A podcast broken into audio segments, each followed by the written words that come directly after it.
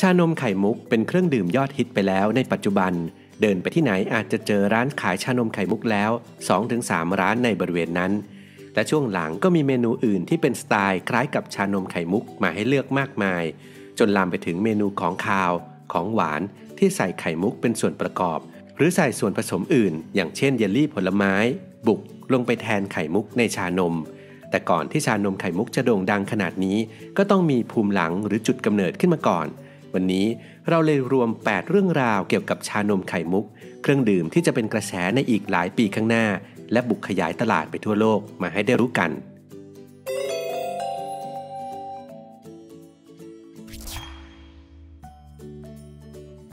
1. ชาวไต้หวันกับการหลงไหลรสชาติชา ไม่ใช่แค่ประเทศญี่ปุ่นเท่านั้นที่ชื่นชอบในการชงชาและดื่มชา ประเทศไต้หวันก็ชอบและหลงไหลในการดื่มชาทุกมื้ออาหารเหมือนกัน เพียงแต่มีสิ่งหนึ่งที่แตกต่างและเกิดขึ้นก่อนปี 1980 คือชาวไต้หวันในสมัยนั้น จะไม่นิยมดื่มชาที่มีความเย็น หรือใส่น้ำแข็งลงไป จะนิยมเป็นชาร้อนมากกว่า แม้ว่าจะรสชาติใหม่ หรือชาแปลก ชาวไต้หวันในช่วงก่อนยุค 80 จะดื่มเป็นชาร้อนทั้งหมด ซึ่งเป็นวัฒนธรรมดั้งเดิมที่เข้ามาพร้อมกับชาวจีนอพยพนั่นเอง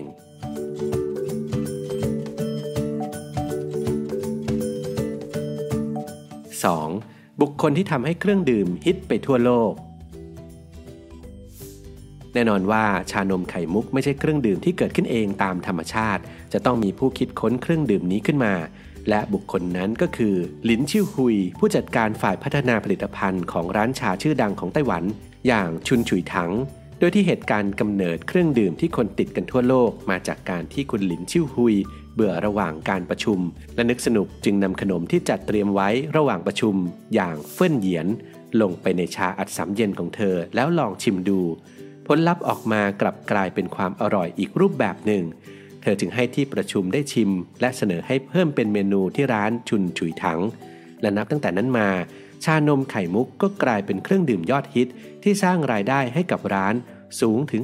80%เลยทีเดียว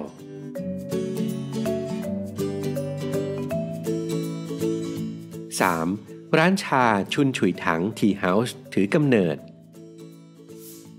ก่อนที่ชานมไข่มุกจะเกิดขึ้นนั้น ต้องมีร้านชาและการแก้ไขวัฒนธรรมดั้งเดิม ที่นิยมดื่มชาร้อนก่อน ซึ่งคนที่บุกเบิกวัฒนธรรมในการดื่มน้ำเย็นในประเทศไต้หวัน ก็คือหลินชิ่วฮุย ที่ได้เดินทางไปประเทศญี่ปุ่น และเห็นถึงวัฒนธรรมที่ดื่มกาแฟ และใส่น้ำแข็งลงไปเพื่อเพิ่มความเย็น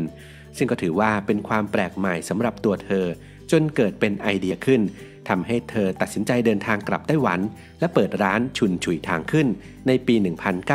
1983 ที่เมืองไทจง ซึ่งเมนูแรกของเธอก็คือชาเย็นธรรมดาทั่วไป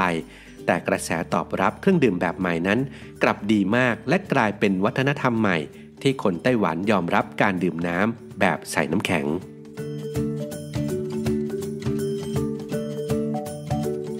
4. ไข่มุกเม็ดดำถือกำเนิด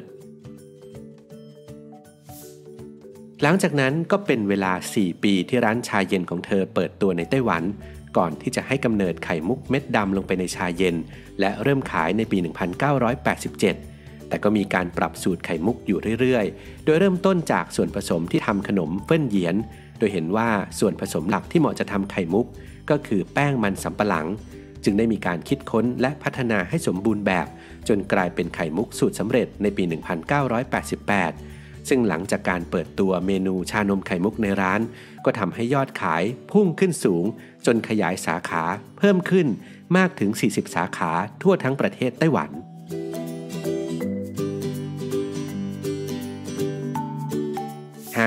ชานมไข่มุกบุกญี่ปุ่นตลาดต่างแดนที่แรก ประเทศแรกที่เปิดรับชานมไข่มุกเข้าไปในประเทศก็คือญี่ปุ่น ในปี 2013 ร้านชุนฉุยถังก่อตั้งร้านแรกนอกไต้หวันที่ไดกันยามะ เป็นย่านช้อปปิ้งที่ขึ้นชื่อว่าหรูมากในโตเกียวประเทศญี่ปุ่น และความอร่อยกับความแปลกใหม่ของชานมไข่มุก ก็ทำให้สามารถขยายสาขาเพิ่มได้รวดเร็วถึง 7 ที่ เฉพาะในโตเกียวที่เป็นร้านรสชาติดั้งเดิมแท้ๆของชุนฉุยถัง เพราะในปี 2015 ประเทศญี่ปุ่นได้เริ่มเปิดร้านชานมไข่มุกที่เป็นแบรนด์ของญี่ปุ่นมากขึ้น ตามกระแสความนิยมของการดื่มชาที่มีการเคี้ยวไข่มุกหนึบหนับอยู่ในแก้ว และกระแสของชานมไข่มุกนั้นก็มาแรงมากๆ เมื่อเริ่มขยับขยายร้านไปเปิดในจีน เกาหลีใต้ และฮ่องกงที่เปิดร้านชุนฉุยถังสาขาแรกในปี 2018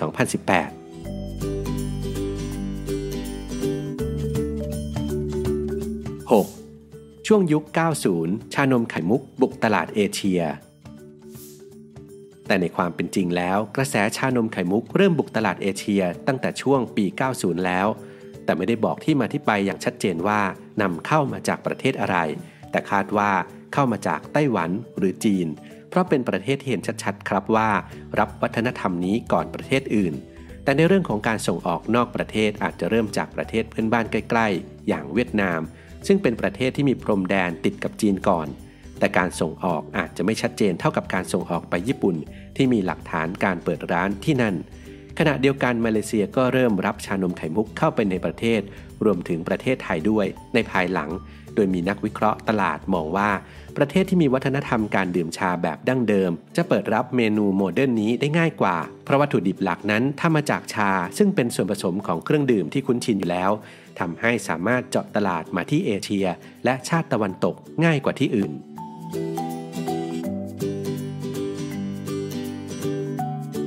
7. อเมริกาเปิดรับชานมไข่มุกที่แรกในต่างทวีป และในช่วงกลางทศวรรษที่ 1990 ชานมไข่มุกก็เริ่มขยายไปถึงประเทศสหรัฐอเมริกา รัฐทางตอนเหนือทำให้เครื่องดื่มนี้เริ่มเป็นที่รู้จักมากขึ้น เพราะเป็นพื้นที่ที่มีประชากรชาวจีน และประชากรชาวไต้หวันอาศัยอยู่มาก โดยเฉพาะในอ่าวซานฟรานซิสโก รัฐแคลิฟอร์เนียที่เป็นกระแสเริ่มต้น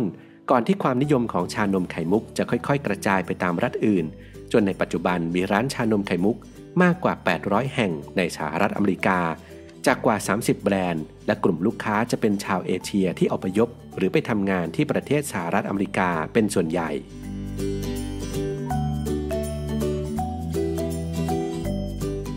8. กระแสธุรกิจชานมไข่มุกเกิดใหม่ทั่วโลก มีงานวิจัยจากเว็บไซต์ Data Spring ชี้ว่า ตลาดทั่วโลกสำหรับชานมไข่มุกมีมูลค่าถึง 1.94 พันล้านดอลลาร์สหรัฐ หรือราว 62,799 ล้านบาท ในปี 2017 และคาดคะเนว่ากระแสชานมไข่มุกในตลาดจะเติบโตขึ้นไปอีก จนถึงปี 2025 จากทั่วโลก และตลาดหลักที่ชานมไข่มุกเติบโตสูงขึ้นตลอดเวลา ก็ยังเป็นโซนทวีปเอเชีย ที่เป็นจุดเริ่มต้นกระแสความนิยมของชานมไข่มุกนี้เอง โดยอัตราการเติบโตเฉลี่ยในภูมิภาคสูงถึง 3,000% ซึ่งมีประเทศที่มีอัตราการเติบโตสูงสุดติด top five ได้แก่ อินโดนีเซีย ฟิลิปปินส์ไทย เวียดนาม สิงคโปร์และมาเลเซียที่ติดอันดับร่วมกัน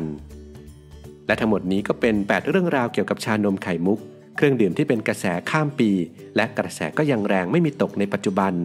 เราได้รู้ถึงจุดกำเนิดการผสมผสานของเครื่องดื่มกับเม็ดไข่มุกที่มาจากการเบื่อในที่ประชุมของเจ้าของร้านชาในประเทศไต้หวัน